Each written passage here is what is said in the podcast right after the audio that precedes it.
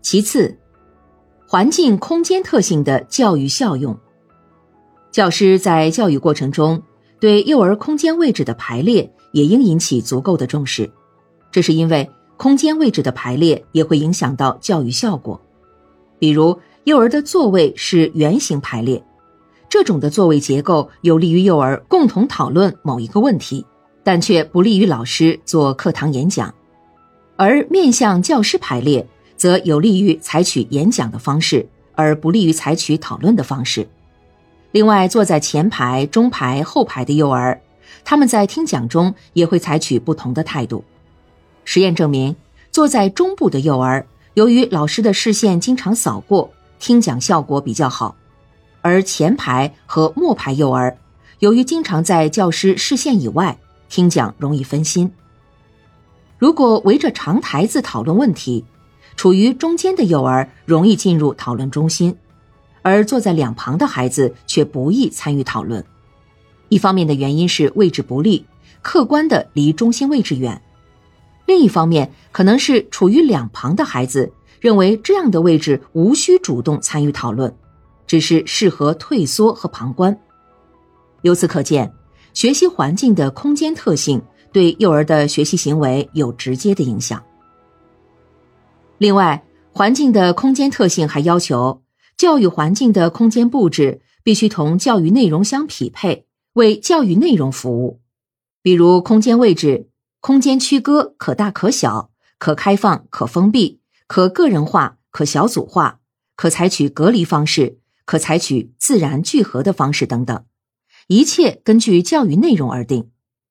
R.M. 史密斯在1982年专门设计的环境评鉴表提出了如何利用教育空间的一些准则。首先，空间内相关的活动应安排在同一区域，而无关的活动则分开。其次，要适当安排所有的活动时间和空间。再次，要有适合不同大小团体活动的地方。第四，应有下述可供个别儿童前去的特殊地方：一、独处的地方；二、休息和安静下来的地方；三、发泄精力的地方；四、酬赏自己的地方；五、接受指导的地方；六、独自做功课的地方；七、接受个别训练的地方。第五，能够有充分的活动空间来进行活动。第六，适合不同活动的空间来满足需要。这些准则对我国幼儿园的环境创设有一定的借鉴作用。再次，注重环境的物理效能。环境的物理特性也会直接影响到教育效果。郑燕祥在《教育的功能与效能》一书中，专门就照明、温度、噪音、颜色等因素做了分析。照明会影响人的心理及注意力。